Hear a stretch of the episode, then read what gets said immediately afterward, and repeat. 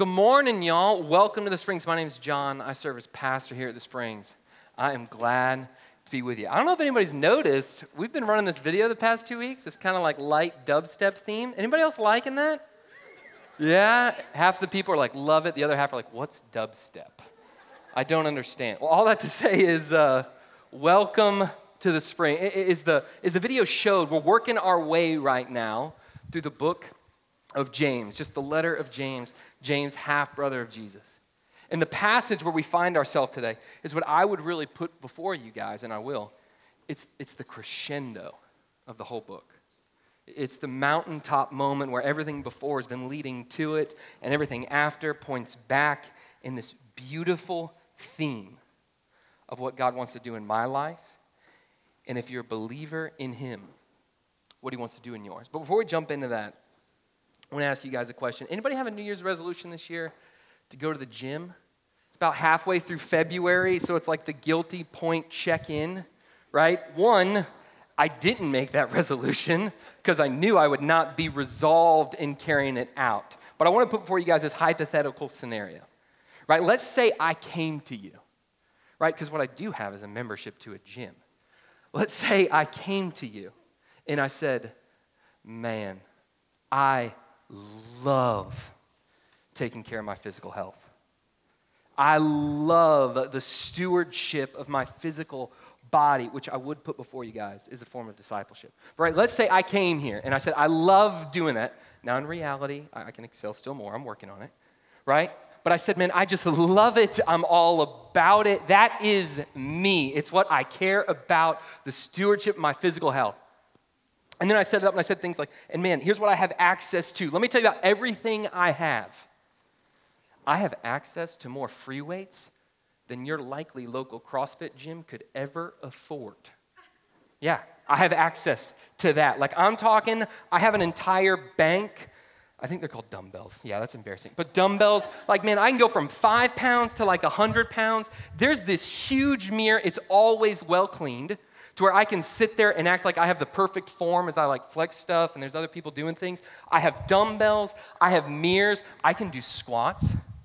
I can do bench presses. I can do pull-ups. That's just free weights. That doesn't even include like, like the machines. I have so many machines.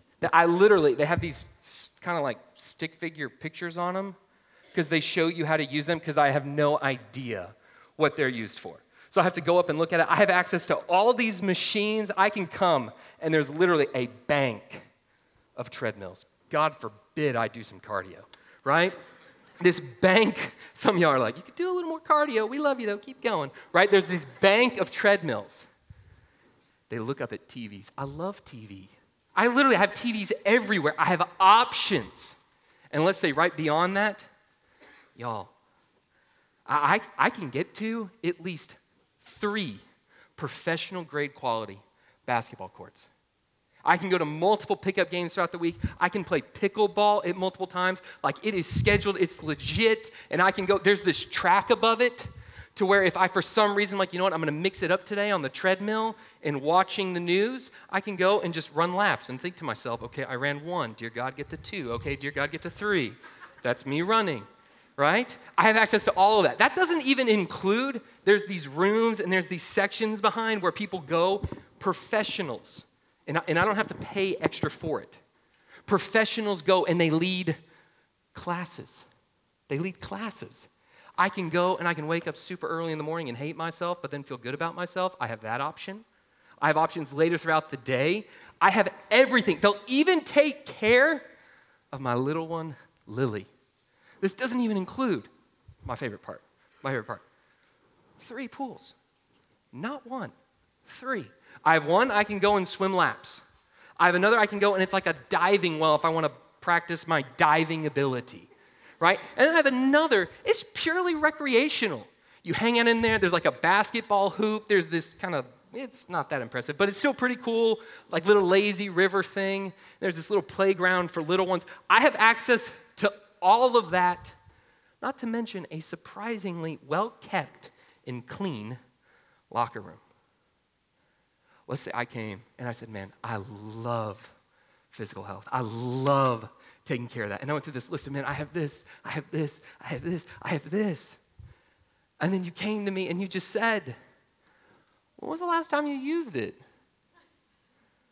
When was the last time you went? There's like that long pause. And I look at you and I was like, well, and here's the truth. It's been two months. Sorry. People are like, I honestly thought I was going to stay longer. Really?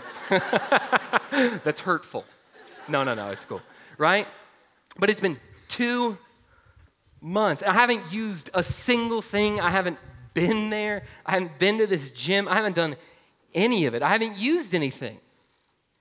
You, you, you could look at me and then say, well, man, if you haven't used it, really, even though you have all that, it's useless. It's, it's, it's completely useless. You're not using it, therefore, it is useless. Here's, here's the reason I start with that. All right, here, here's the theme that we're going to see in James. He, here's this crescendo effect that this book is driving towards, is how we, as followers of Jesus Christ, by faith in faith alone, we have the privileged access to so much, the ability to work out what he has done within us, to grow in strength, in stature by works and in deeds. Yet if we don't do it, that faith is useless. It's useless. So this morning, what I'm going to teach you from James chapter two is, is this truth. Faith without faithfulness is useless. Faith without faithfulness is useless. And here's what I mean by faithfulness. Faithfulness being, because of faith, belief, we act on it. We go into it. Not that, not that behavior saves you. We're going to spend a bunch of time. That's not true. But faithfulness is where you and I, Christian, because of what we believe, we do something about it. James has really set that up throughout this book to where those works, that faithfulness, really shows up in two categories. First category being, man, you have to go love the orphan, love the widow, give your life away. The greatest life you will ever find is one where you don't try to make it about you. Who modeled that? Jesus Christ. How do we find that? Through Jesus Christ. How does that manifest itself? In love of him and others. So that's the first theme he's been sharing. The second theme, the other form of works, the other, the other pursuit of faithfulness that leads to a faith that's not useless, that's not dead, is where we fight to love God. And actually, in New Braunfels, hear me on this, actually hate sin. That's the second form. So what is James going to teach you, and what has he been teaching me all week?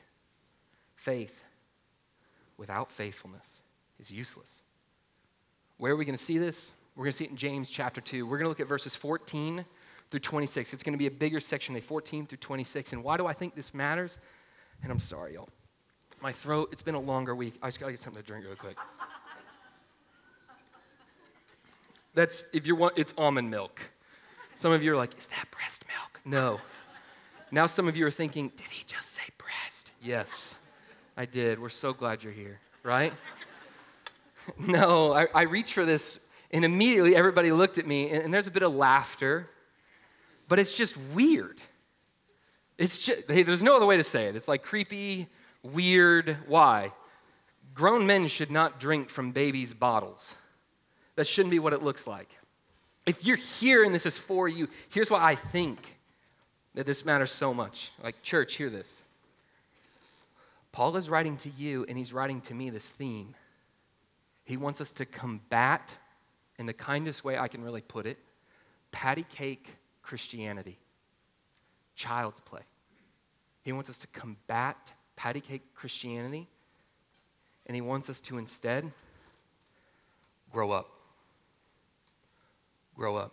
This theme, it's taught elsewhere. There's famous passages where, where even if you see the milk, for those of you who may know your Bible, you'll know this.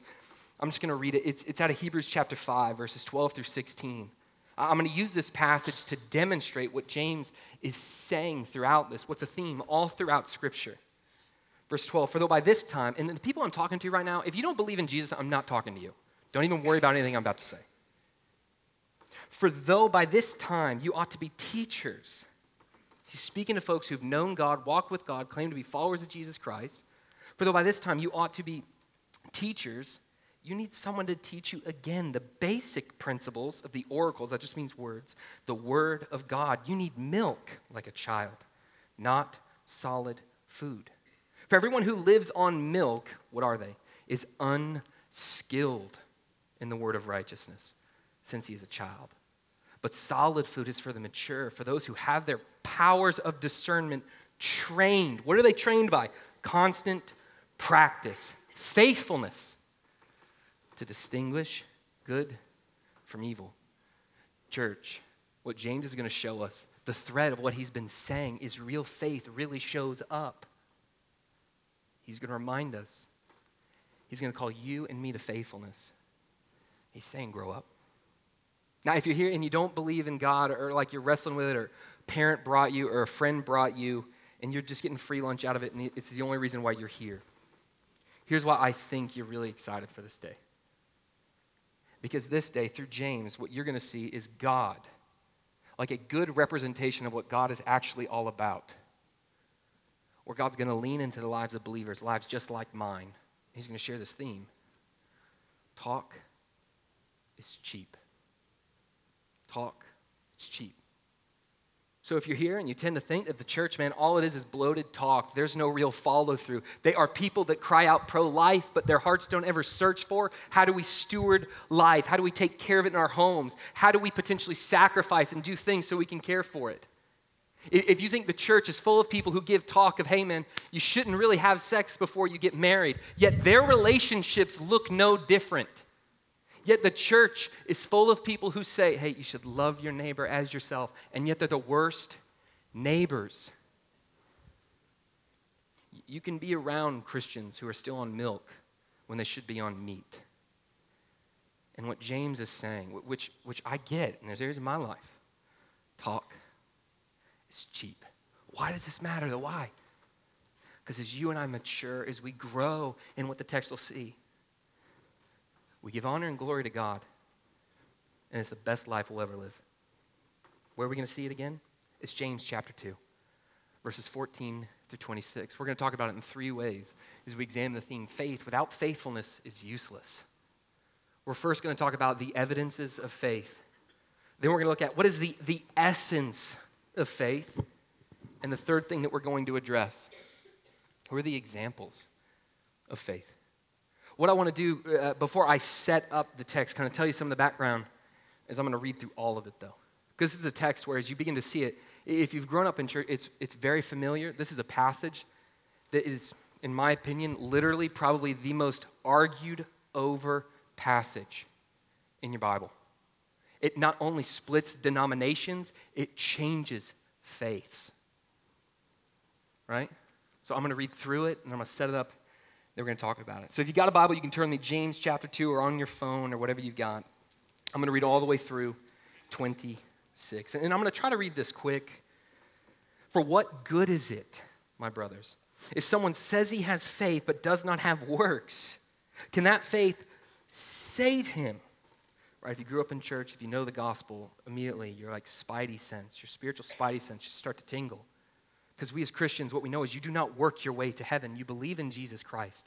And that's what secures your position in heaven. But we do believe that from that faith, we are called to faithfulness.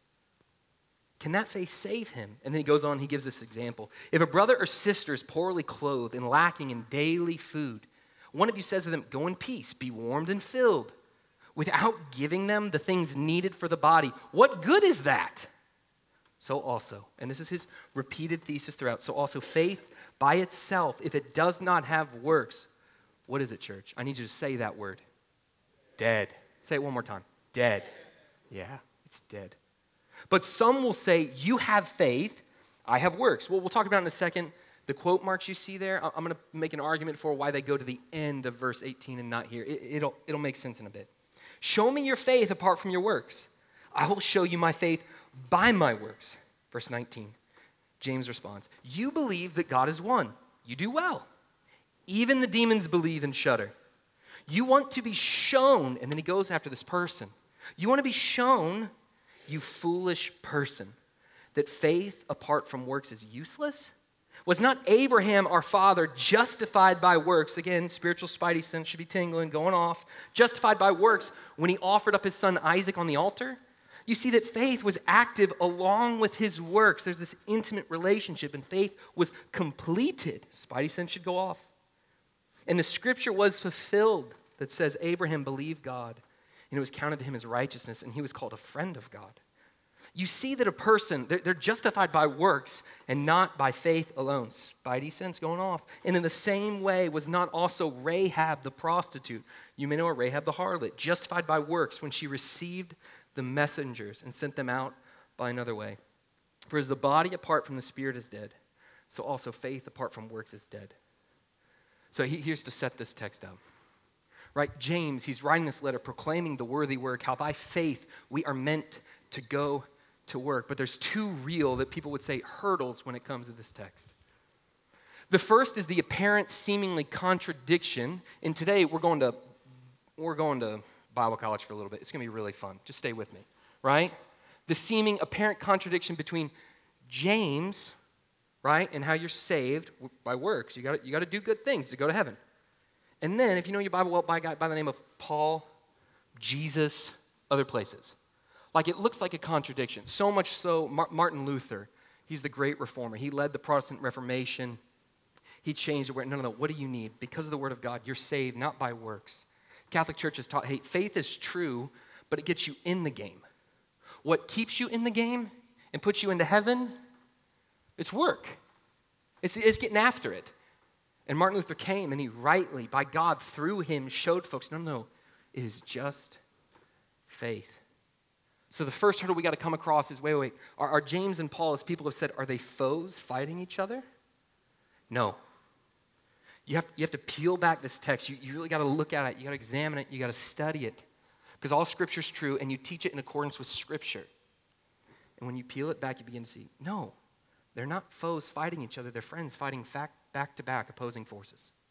James combats this theme of, well, I'm just saved, therefore it doesn't matter really what I do. No. Paul's going after, well, I know I need to have some form of belief, but really I got to work my way there. No. They're fighting back-to-back, not in opposition. We'll show you that. The second theme you'll really see, and this is the part, honestly, I have spent more time studying this passage in an encouraging way than I have any other passage since I came to the Springs and started publicly teaching like this. The reason for that is many times the way this theme and direction is taught is through the lens of James is preaching to this church community. But right here, people will teach that he shifts it. He starts to say, some of you think you're believers, but you're really not. Questioning salvation, right? Where there's this shift towards salvation. Now, what people agree is, up to this point, the theme of it's been sanctification. How do I, how do I help you look more like God? How, how do I, how do I hold up the mirror to your life to where you examine it? And you're not just a hearer, but you're a doer. You don't deceive yourself. You don't lie to yourself. That you become perfect and complete. That you grow in maturity. That, that your religion is not worthless, useless. I've heard it taught that way many times. Here's what I'm telling you. You can love God, love your Bible, and teach it that way. God just won't let me teach it that way this morning. Like, my conviction and my stance on that, it's not the same. Instead, here's what I really think James is teaching. Or before I say what James is teaching. What is true is your Bible teaches. In multiple places, you've heard me say it multiple times. It's part of even what he did in my story. You can think you're a Christian and not be one. You, you can cry out, Lord, Lord, but in reality, because there's no saving faith, God's response when you meet him in eternity can be, I never knew you. People can have a confused faith. Language I've used in the past is a deceived faith. That is true. What is also true is faith goes to work. Can you have seasons where you don't excel still more? Yes. But if you bank your life on those seasons and you build a theology around that, James goes after it. Paul goes after it. Romans six, there's great places. May it never be. Who are we to take advantage of grace? Church, what I think James is doing here is he's speaking to the exact same audience he's been speaking to before. He's writing to a church body, and he's saying the primary intention of this text is not inspection of your eternal salvation, questioning whether or not you're saved. I think he's writing about production of your, sal- of your salvation, what it produces. It's not inspect the root to see whether or not you really believe, even though that's true and taught elsewhere biblically. It's not just inspect the root, it's produce the fruit. So y'all, as you come and you see this, depending on the environments you've been in, I'm going to make an argument for why. Hey, here's where I'd see it through this lens. And I think that you, just like me, Lord willing, and if not, what I'm telling you is people can love their Bible, teach it differently, and they're God-fearing men and women. Bless them. But by the end of this time, I'll show you why. It's not my stance, not my conviction. So with that, let's jump from the Bible, okay? We're going to read again verses fourteen through seventeen. fourteen through seventeen, this will be our first section. What good is it? Good there, it means of what benefit? To what advantage is it, my brothers? If someone says he has faith, but he doesn't have works, can that faith save him? James here, he's putting forward a rhetorical question. He's saying, it's like, man, can it save you if you have faith but you don't have works? Right? It, the, the implied answer there is no.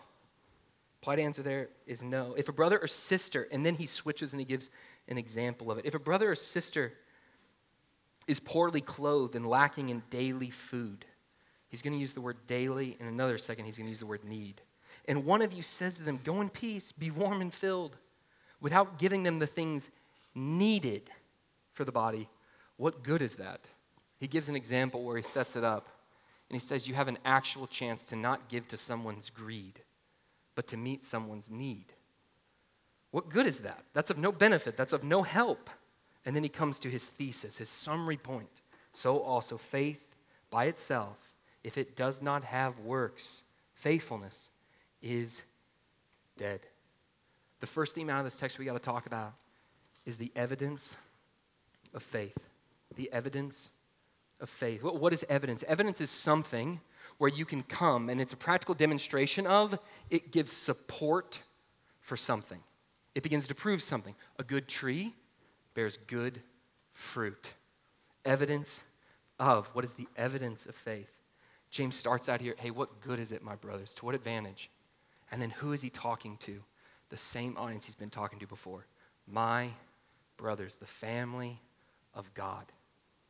How is it, how is it helpful? You say, I have faith, or I'm sorry. If someone says he has faith but does not have works, can that faith save him? Here's the answer. If you know the rest of your Bible, if you believe by grace through faith, if you're a follower of Jesus Christ, that's the only way you go to heaven. Nothing you do. There is no works. The answer to that question should be yes. How was the thief on the cross? How did he evidence his faith? He didn't. He died on a cross right after he came to believe. Works are not necessary for your salvation, but works are evidence. They bring support to, they demonstrate a changed heart. This is why people begin to build the thesis of, or excuse me, the theme of Paul and James don't get along. No, man. If you remember back to our first week, Paul and James were friends.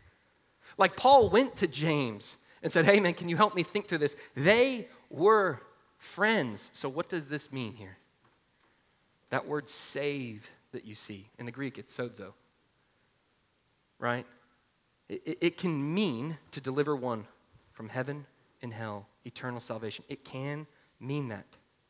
It can also mean to keep one from harm, from danger. So you and I, because James and Paul are friends, they don't disagree, we got to start asking the question, why would he put save there? That leads us to biblical word studies. Biblical word study. If you ever want to go and study what a word means in a Bible, here's what you do. It's like a, a ring when you throw a rock into a pond. It sends out ripples. You start right there, and the first question you see is, how does the author, James, use that same word elsewhere in this book? Right? Because you want to see, okay, how is he using it? Because what's true is we can use language differently, but it's the same word. I'll, I'll prove this point in a minute when we talk about the word dead. right? Because dead here, I'm going to put before you, it does not mean spiritually dead, going to hell. It means useless, worthless, inoperative, ineffective. That, that's the translation there. Why does it mean that? You see it proved throughout the entire context. But what's true about us, even in the English language, with the word dead?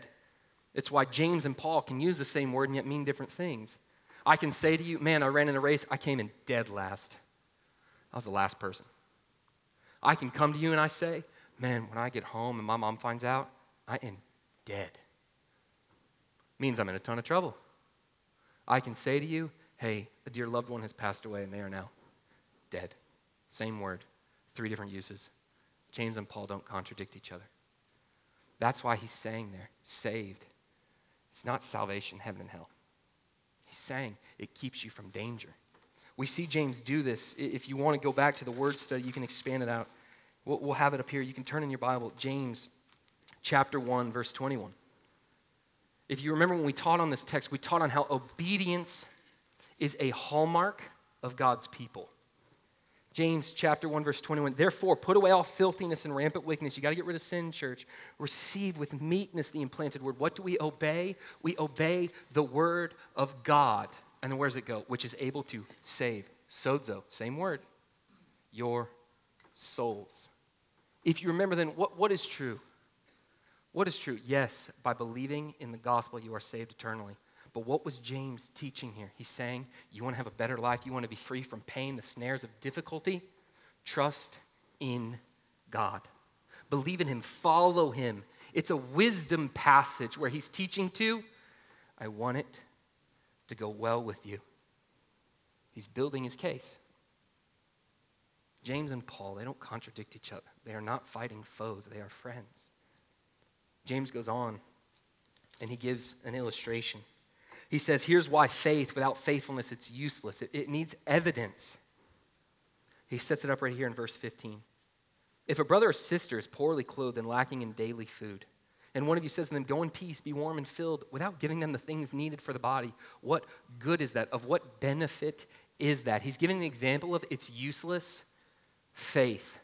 If you stand there, and this person that would have literally been an example of, not just anybody. It's talking about like a church member. Like your friend in the other community group sits there and says, man, I'm sincerely daily and without need. They're not being lazy. They're not being indifferent. They're not being a poor steward. They have a sincere need. And yet we, we came in our faith and we just thought to ourselves, man, go be warm and be filled. I'll pray for you. James is literally saying that's worthless. Absolutely useless. Faith is meant to do something. You're meant to be God's man or God's woman in that moment to bring provision in life. Why? Because that is what Jesus Christ did for you and he did for me. It's meant to be shown. It's meant to be proved. And so James gives his point. Faith without faithfulness is useless. In the next verse. So also faith by itself, if it does not have works, is dead. Dead here. Uh, this is another great one. Again, we got to peel the veil off. Dead here. He's not speaking to spiritually and religiously dead, heaven and hell. He's saying useless, ineffective, inoperative, without effect. Worthless. He, he's not going in the illustration saying to the person above, the church member that blew him off, he's not saying to that person, you're not a Christian. But he's saying, you're sure not living as a Christian. Because that faith is alive and it changes you. Yesterday, I had the chance or the privilege. I'd been looking to buy a car for a couple months. Finally found one, bought it off Craigslist, was in Dallas, went to go look at it, show up to this kind of off-the-road, sketchy little dealership. But if you know my car buying history, because I've talked about it here before, it was better than last time, okay? So we are moving forward. But I go to buy it, and I'm there by myself. I go and I check out. I look at the car, I inspect it. I drive it all around looking for this car. All right, decide, hey, we're going to get it. My wife, the next day we go back to look at the car. She comes with me. We're basically going to check out and buy it. Right, we're about to show up to get to this place where, where the car is. And my wife turns to me and she looks at me and says, man, did you share your faith with him? My wife's awesome. You share your faith with him? Why'd she ask me that? She knows that's something I care about. She knows that is an operative form of what faith does. She knows that a faith that talks about it, it's not useless in the moment. It's effective. It's put to work. It's used. I looked at her, nope. And I confessed to her, I didn't even think about it. Didn't even think about it. So she gives me that moment. There's this pep talk. She doesn't shame me or judge me. She loves me. She goes in there.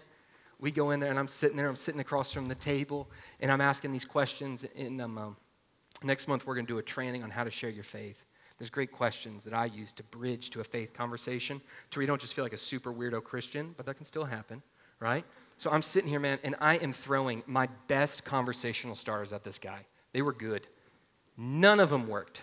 Not a single one of them. So we're sitting there, and I can remember getting to the last page as I'm signing for this car. And I can remember getting there and thinking to myself, none of those worked. Now my only option is just jump into the awkward moment and graciously say, hey, man, I know this is strange as I'm coming to check out for a car, right? But it's a significant thing. One of the things that impacts me when I go to think about significant decisions is my faith. Years ago, I became a believer in Jesus Christ. I know that sounds strange, but, man, I just wanted to ask you before I left here, do you have a faith? Spirituality, any type of belief system, like God, dislike God, do you have a faith? I knew my last option was just, just jump in it, man. I signed that paper and I walked out the door. My faith was useless.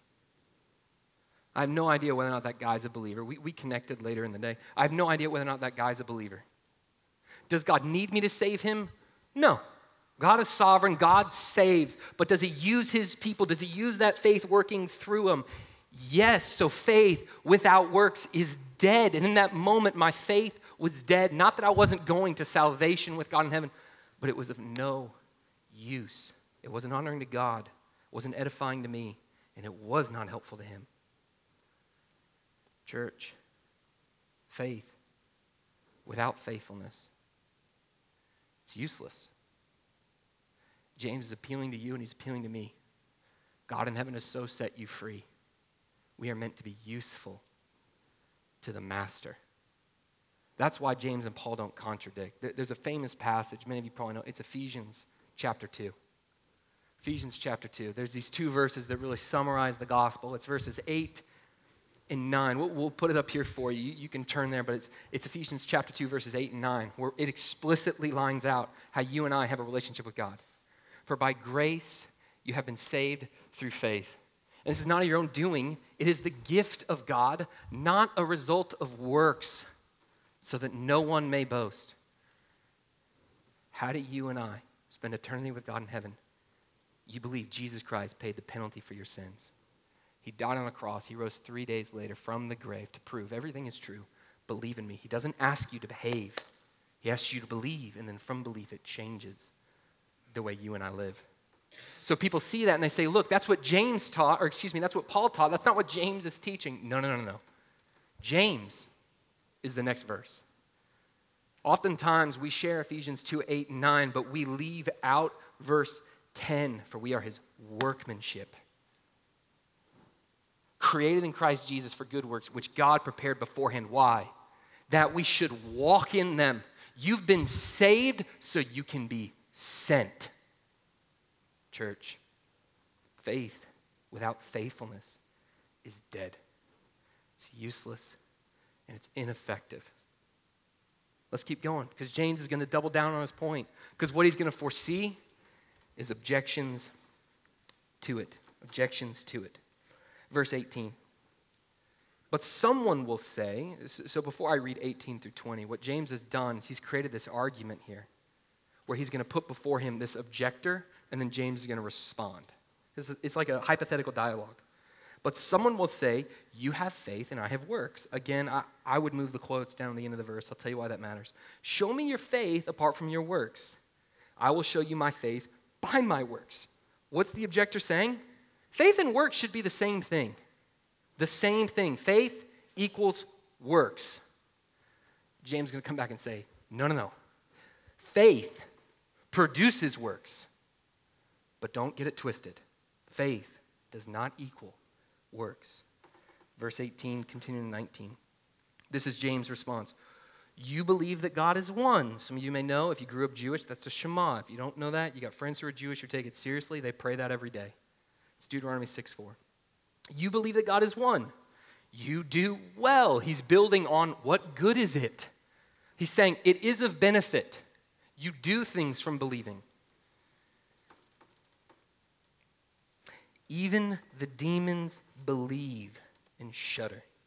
And then he sets it up this way. He stops answering questions and he starts asking questions to this hypothetical objector. Do you want to be shown, you foolish person, that faith apart from works is useless? The second theme out of this text, if, if what we saw before is faith does evidence itself, it shows up. Good trees bear good fruit. In church, we are called to bear glorious fruit. The second theme from this text is, what is still the essence of faith? Does he contradict Paul, or does he keep going and stay true to the gospel? He stays true. He sets it up here again, thinking back at the beginning, verse eighteen. So he's got this objector. Why do I move the quotes towards the end? So originally, in the Greek language, quotes are not a punctuation mark.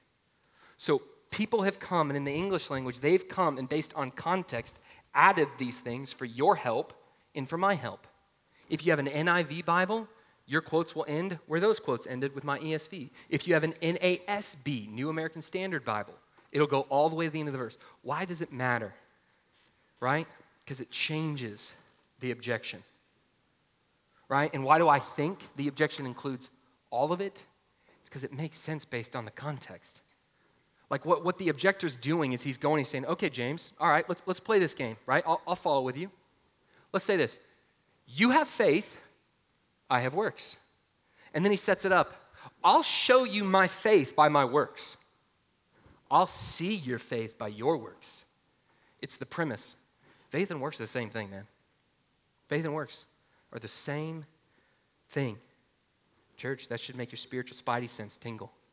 That's where you begin to see why people have argued over passages like this, as we've already seen, for centuries. Why our friends, if you're here and, and you're Catholic, it may not be your doctrine, but the absolute doctrine that you'd find from the Vatican and Rome would be teaching faith plus works equals salvation. That is not gospel. It is faith alone that saves. And that faith does lead to change, but it's faith alone that saves. So that's this gentleman's, eh, he's an objector. He's not that kind of a guy, right? So that's his premise. And then James goes on, and he begins to give his answer, right? First thing you're going to see is this beautiful example. James, smart guy, brilliant guy, built a brilliant argument. He sets this almost rhetorical trap, right? Where he says, hey, even you, even you, you believe that God is one, and you do well. He's giving evidence for it. You believe, and you do well. Works come from the belief. He's almost agreeing with the objector. But then he sets it up. But even the demons believe, and they shudder. Anybody ever heard somebody talk about a demon's faith? Demon's faith? Nobody? Here's what's true of demons. Demons, and I wish I had more time. I'd give you a full list of everything throughout your New Testament. Demons have phenomenal orthodoxy. All throughout Scripture, you see demons who will spend eternity in hell apart from God. Acknowledge Jesus Christ as the Holy One of God. Am I saying that's saving faith? No. But this text, he's saying, they believe just like you and I believe. What's the difference, though? That faith does not produce works. And no good works is what I should say. There's nothing glorious, good, holy, or right. There's no evidence in a godly sense of what that faith really produces. So James puts demons forward as the most extreme example of, okay, you think belief and works are the same thing? They believe. I bet you don't think they're going to heaven.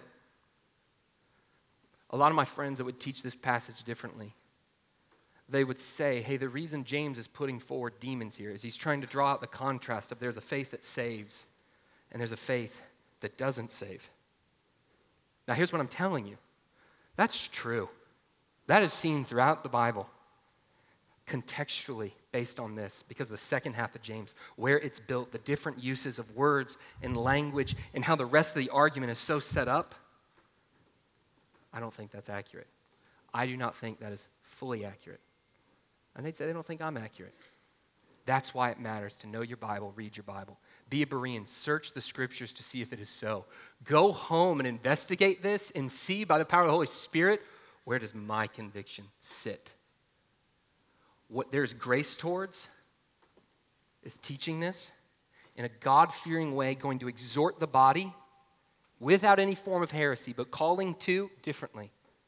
But church, what there's no, well, there is grace towards it.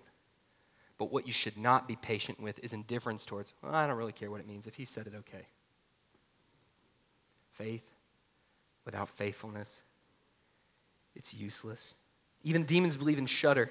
And then he sets it up. He switches from answering questions to asking, do you want to be shown, you foolish person, that faith apart from works is, what's the word there? Useless. He's repeating his same theme. He's proving faith there. It's not spiritually dead, heaven and hell. He's proving it's ineffective. It's useless. How, how do we even know that? In the Greek here, the word works, it's ergos, E R G O S. I know we're doing, it's Bible college today. Ergos, right? The work there for useless, argon, E R G O, ergo. It, it's like an ergonomic chair. It works for you. It's made ergonomically. It's where we get that word. Ergo is the word for work.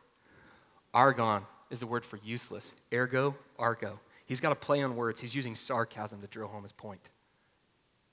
They're not the same thing. But faith, without faithfulness, it's dead. It's useless. It's not helpful to them or to others. I can remember thinking through this in my life. Um, if you know my story, I went into college really a fool. I grew up in what I call a church-attending home.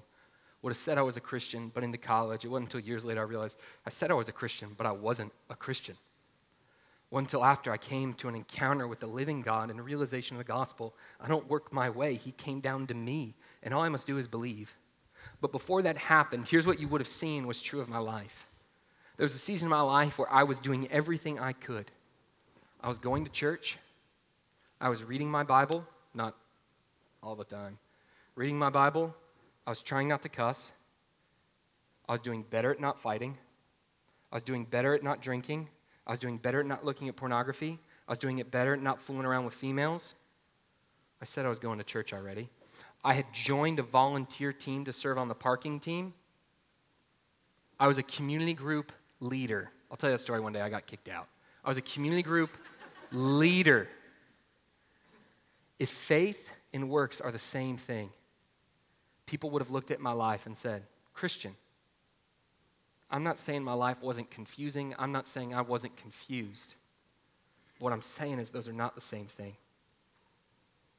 It wasn't until later where I really realized what real faith was. It changes you. It sets you free. It calls you out of darkness into marvelous light. You don't work for it. You don't have to pick yourself up by your bootstraps. You have to believe in a Jesus Christ who died for you the same way he died for me. So what I want to do, guys, as we think about this text, is this is James, the worthy work. As we keep looking through this, because today what we're going to do is this is just part one of this passage. We're going to come back next week and we're going to see where James, he's going to double down on his argument. He's going to show faith changed these people's eternal destinies. And from that, they were faithful, man. We celebrate them. And it is good and it is right to do that. He's going to give examples of faith with faithfulness. It's beautiful.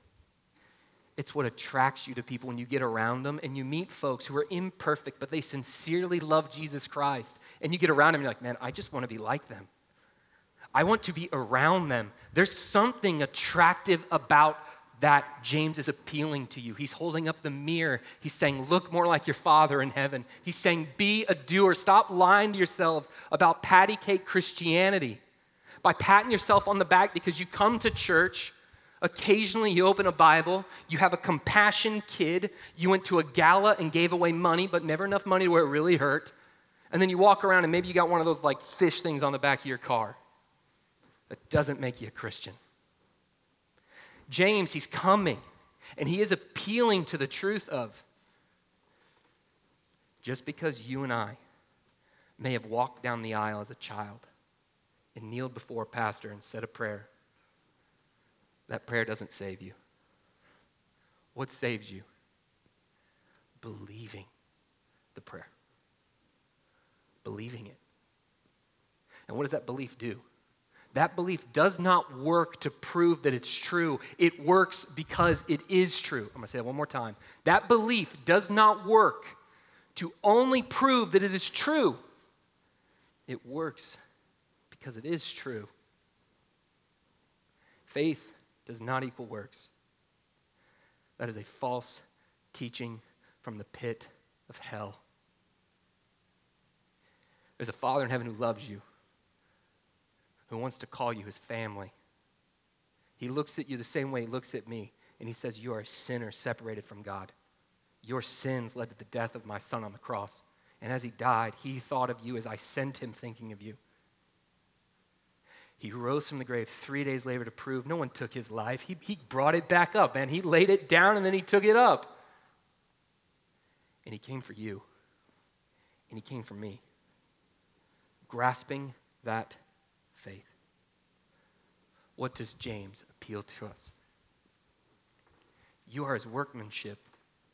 You're his masterpiece. You've been made worthy. What do the worthy do? The worthy go to work. Prepared in advance beforehand that we might walk in them. Faith without faithfulness, it's useless. That's part one. Come back next week and we're going to talk through. What are the examples that James sets up?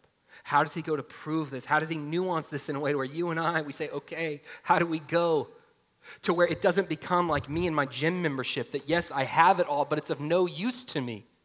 But instead, we become people who say, I want to be gloriously strong for the sake of my King. I got to see this lived out, and I'll close with this. I got to see this lived out in a buddy of mine.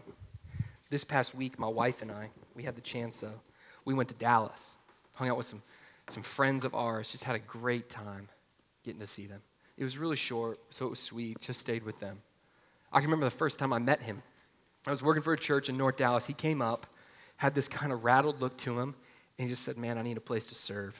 He was looking for a volunteer area, right? Part of my role there, I helped people with that. I said, well, man, hey, come on. He and I, we began to build a relationship. I got to know him.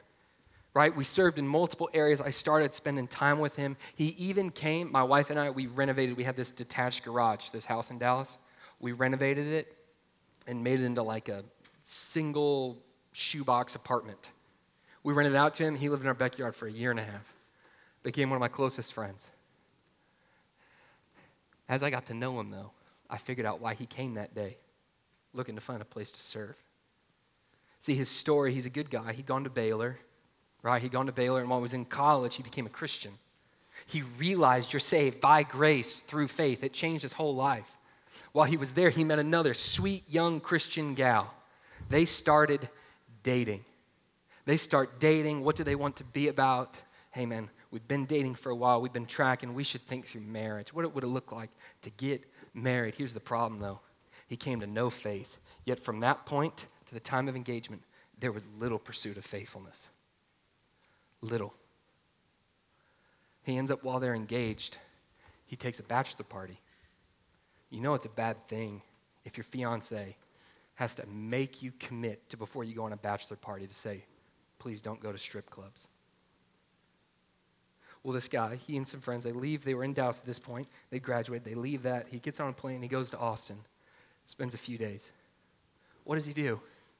Visits multiple strip clubs, has a broken week and lots of sin. Not a lot of faithfulness.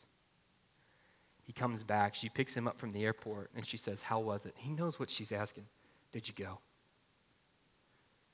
He just looks at her and lies straight through his teeth. Says no. Justifies it to himself the whole rest of the day. That night, the way he describes it, he couldn't even sleep. Couldn't even sleep. He woke up the next morning. Why, why is he feeling this conviction? He'd been around a body of believers that were starting to share with him.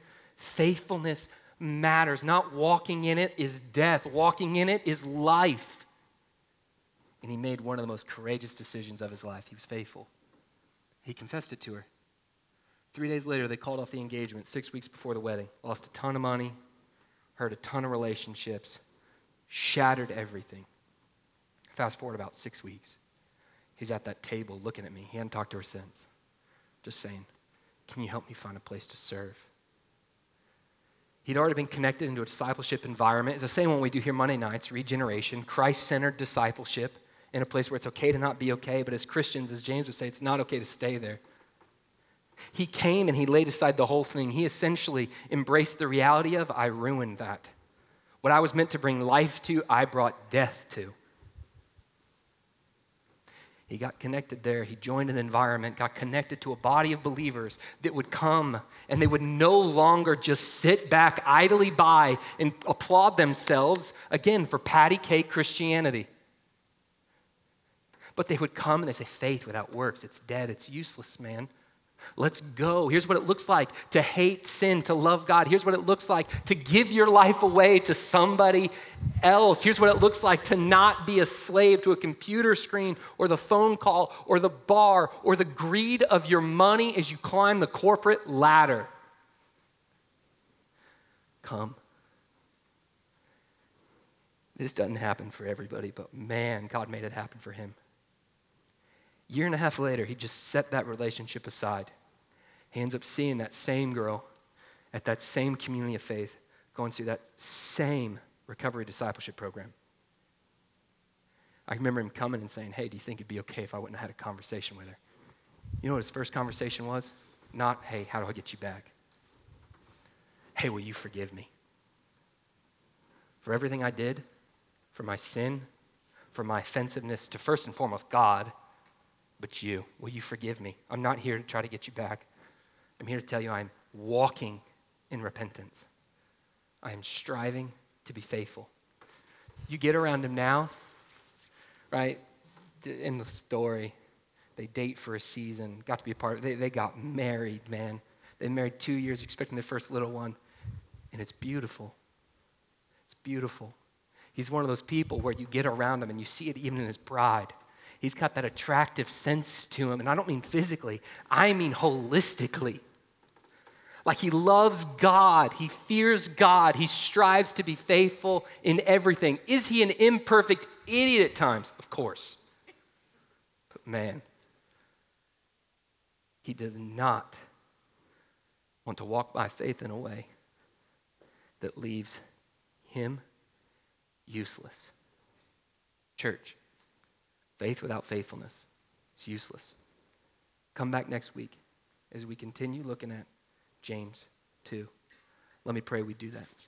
Father, I thank you for this passage. I thank you for the truth in my life that you came. And even at a time where I thought I was not a follower of you, where I was not a believer in you, you came and years later showed me, no, here's what real faith looks like. You've claimed the word Christian. Here's how my spirit makes you a little Christ, a follower of me. I thank you for that grace. I pray you do that in people's hearts here. Lord, I'm asking that we would never be Pharisees.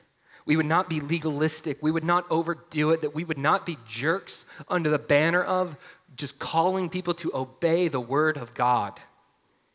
But God, may we also, may we never be people who neglect faith without faithfulness. It's useless. You've called us to more. We are asking that your spirit drive us to more. Would you make this place, would you make those who believe in you, these people, fearlessly committed to you, willing to acknowledge where they fall short, but endeavoring to excel still more, to be doers of the word, not hearers only. Would you make that start in my life? And I thank you for the ways that it has. We give you this day. It's in your name we pray. Amen. Well, y'all, if you're here and you want to come and finish out what is the end of effectively our membership class, we'd love for you to join us in room A if you're thinking about, hey, what's it look like to run with the folks here at the Springs? But if that's not for you, I pray you go and you think through, how does my faith have an impact? And throughout that, Y'all go. Have a great week of worship. See you next week.